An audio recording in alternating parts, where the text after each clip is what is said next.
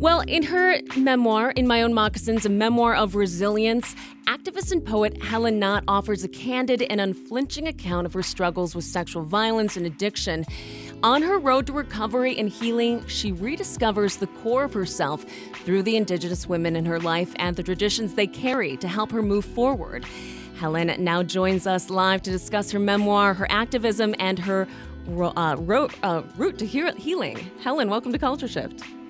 Hi, Amanda. Thanks for having me. So great to have you here. Glad our connection is actually working out here on Zoom.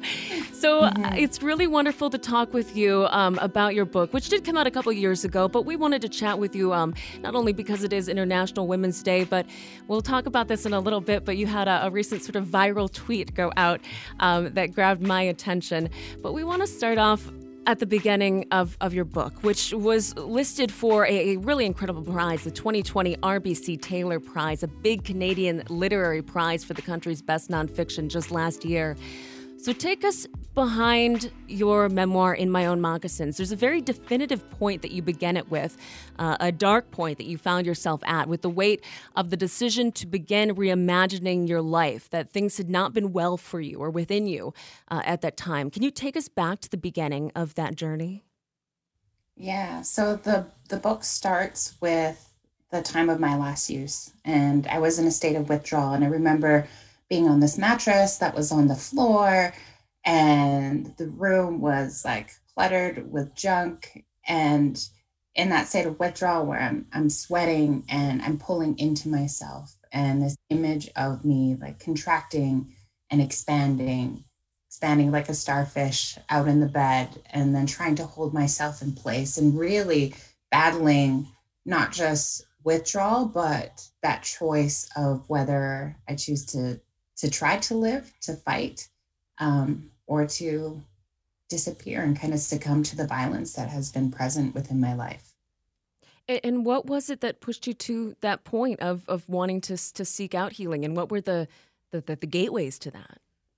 Yeah, uh, a few nights before that, I had um, uh, I talked with a, a Anishinaabe Kwe, so a woman uh, from out east because I'm in the west side of Canada. And I called her because I knew that she couldn't send people to track me down too.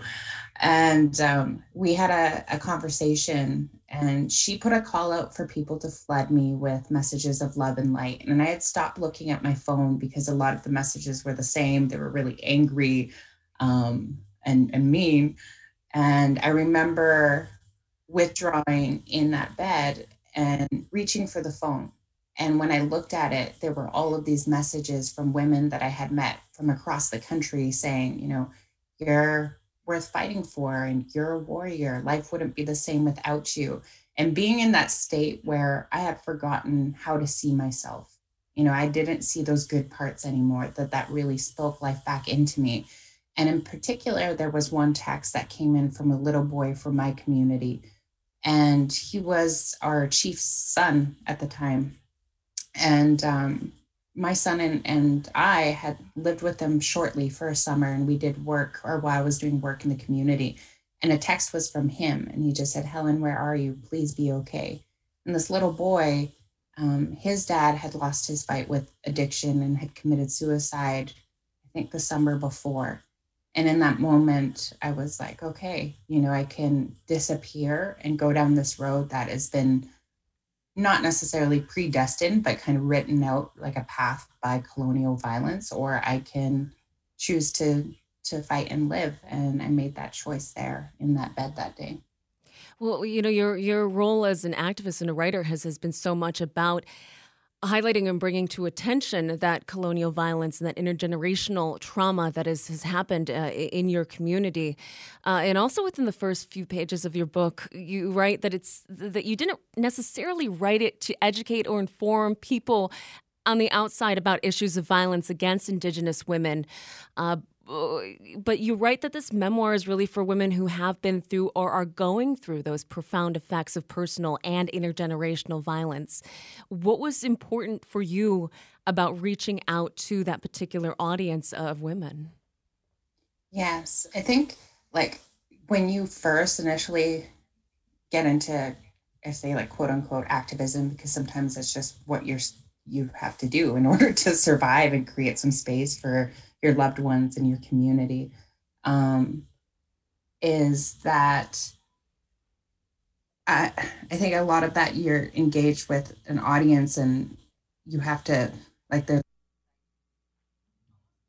waiting to be seen as human or that your issues matter and that has such a, a not a good feeling to it and so when i wrote this book someone told me that like oh this is going to be great to educate people about um, issues that impact indigenous women. And i was like well i don't want it for that. I don't want to write a whole book to educate people. Rather I want this book for for women who have similar stories, who've been through, um, you know, the gauntlet of like sexual violence and have had a hard time healing. Because I know that there are so many women who live with those stories up until their old age and never tell anybody. And I know that too because people have reached out to me before thinking that they were the only one. And Helen, I think it's so beautiful. I want to talk about the the viral tweet that uh, you were a part of a few weeks ago. But you know, as I'm looking at some of the reviews, which I love going to Goodreads, of course, because you're getting real people's reviews of the book. Uh, just story after story from women saying this book is so important. I spend so much of it underlined and circling it here. This book may be more emotional than I felt reading in a long while. Uh, this book is amazing. I felt like I was reading my own story. Um, you know, talk about some of the impact that that you've heard from from other women. And and again, you went viral a couple weeks ago because a a person reached out to you who was having a, a women's book club, uh, of course, over Zoom because of the pandemic this past year, and they were reading your book in my own moccasins, and uh, you set up a little bit of a surprise for them.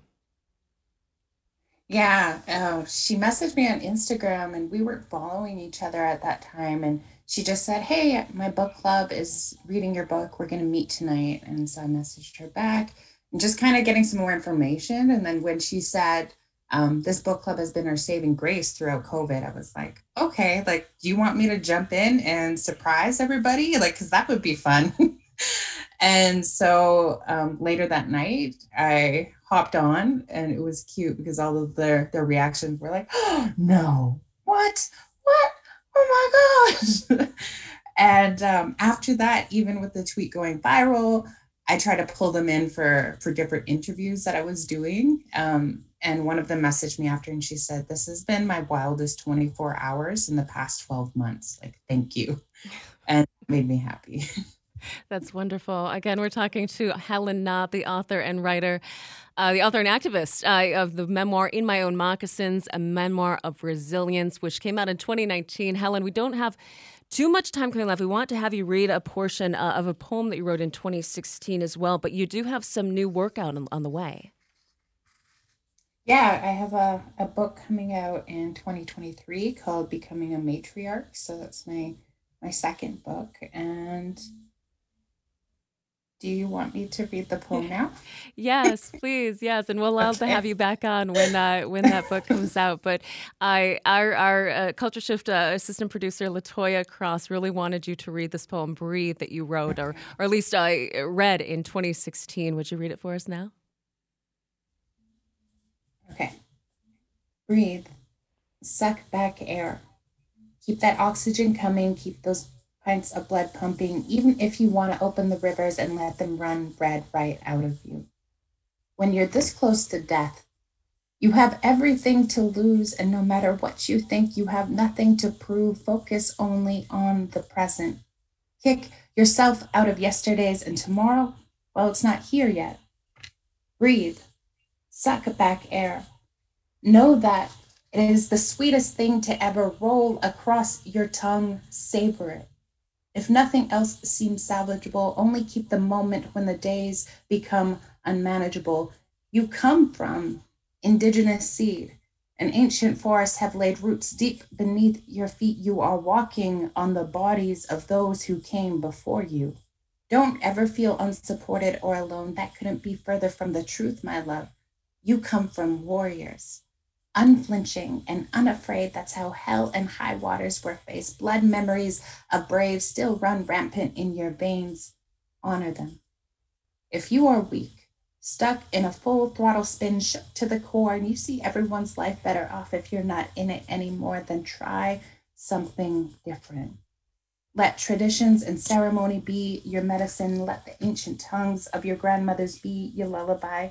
Let prayers be the wings that give you flight. Let not another light be stolen, another of our own be sacrificed, not another lost to suicide. Not now. So breathe, suck back air. Even if you have to do it slowly, with the lights turned off because it's too hard to live in the light, choose life. And I know that this sounds cliche, but it's real when I say that things won't always be this way. Don't let your knees buckle. It might seem like a stretch right now, but one day you'll be standing proud. Know that your skin is the most beautiful shade of brown, and you are still a warrior, but battles are now fought on different ground. And you're most likely feeling the strain, and it's hard, whether it be from pulling double shifts, living daily with the stressors of addicts, being addicted, or suffering from some other affliction. You are more than this. So breathe suck back air. Even if it's the hardest thing you have ever had to do, don't tell me that you can't because I I've been there too. That was beautiful. Thank you so much, Helen. Awesome. Thank you so much for having me, Amanda. And again, where can people keep track of your writing and your activism? Um, you can follow me on Twitter, and I don't even know any of my handles. So I got it pulled up right here. It's at Helen underscore Knott K N O T T. Uh, looking Thank forward you. to have you back on when your next book is out. Thank you so much. Thank you so much. Bye.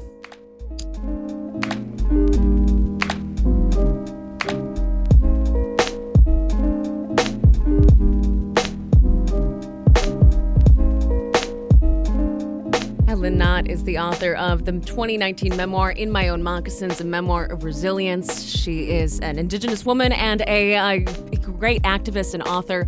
You can follow her at Helen underscore Knott on Twitter. You are li- listening to Culture Shift on 1019 WDET, Detroit's NPR station. Much more coming up after this.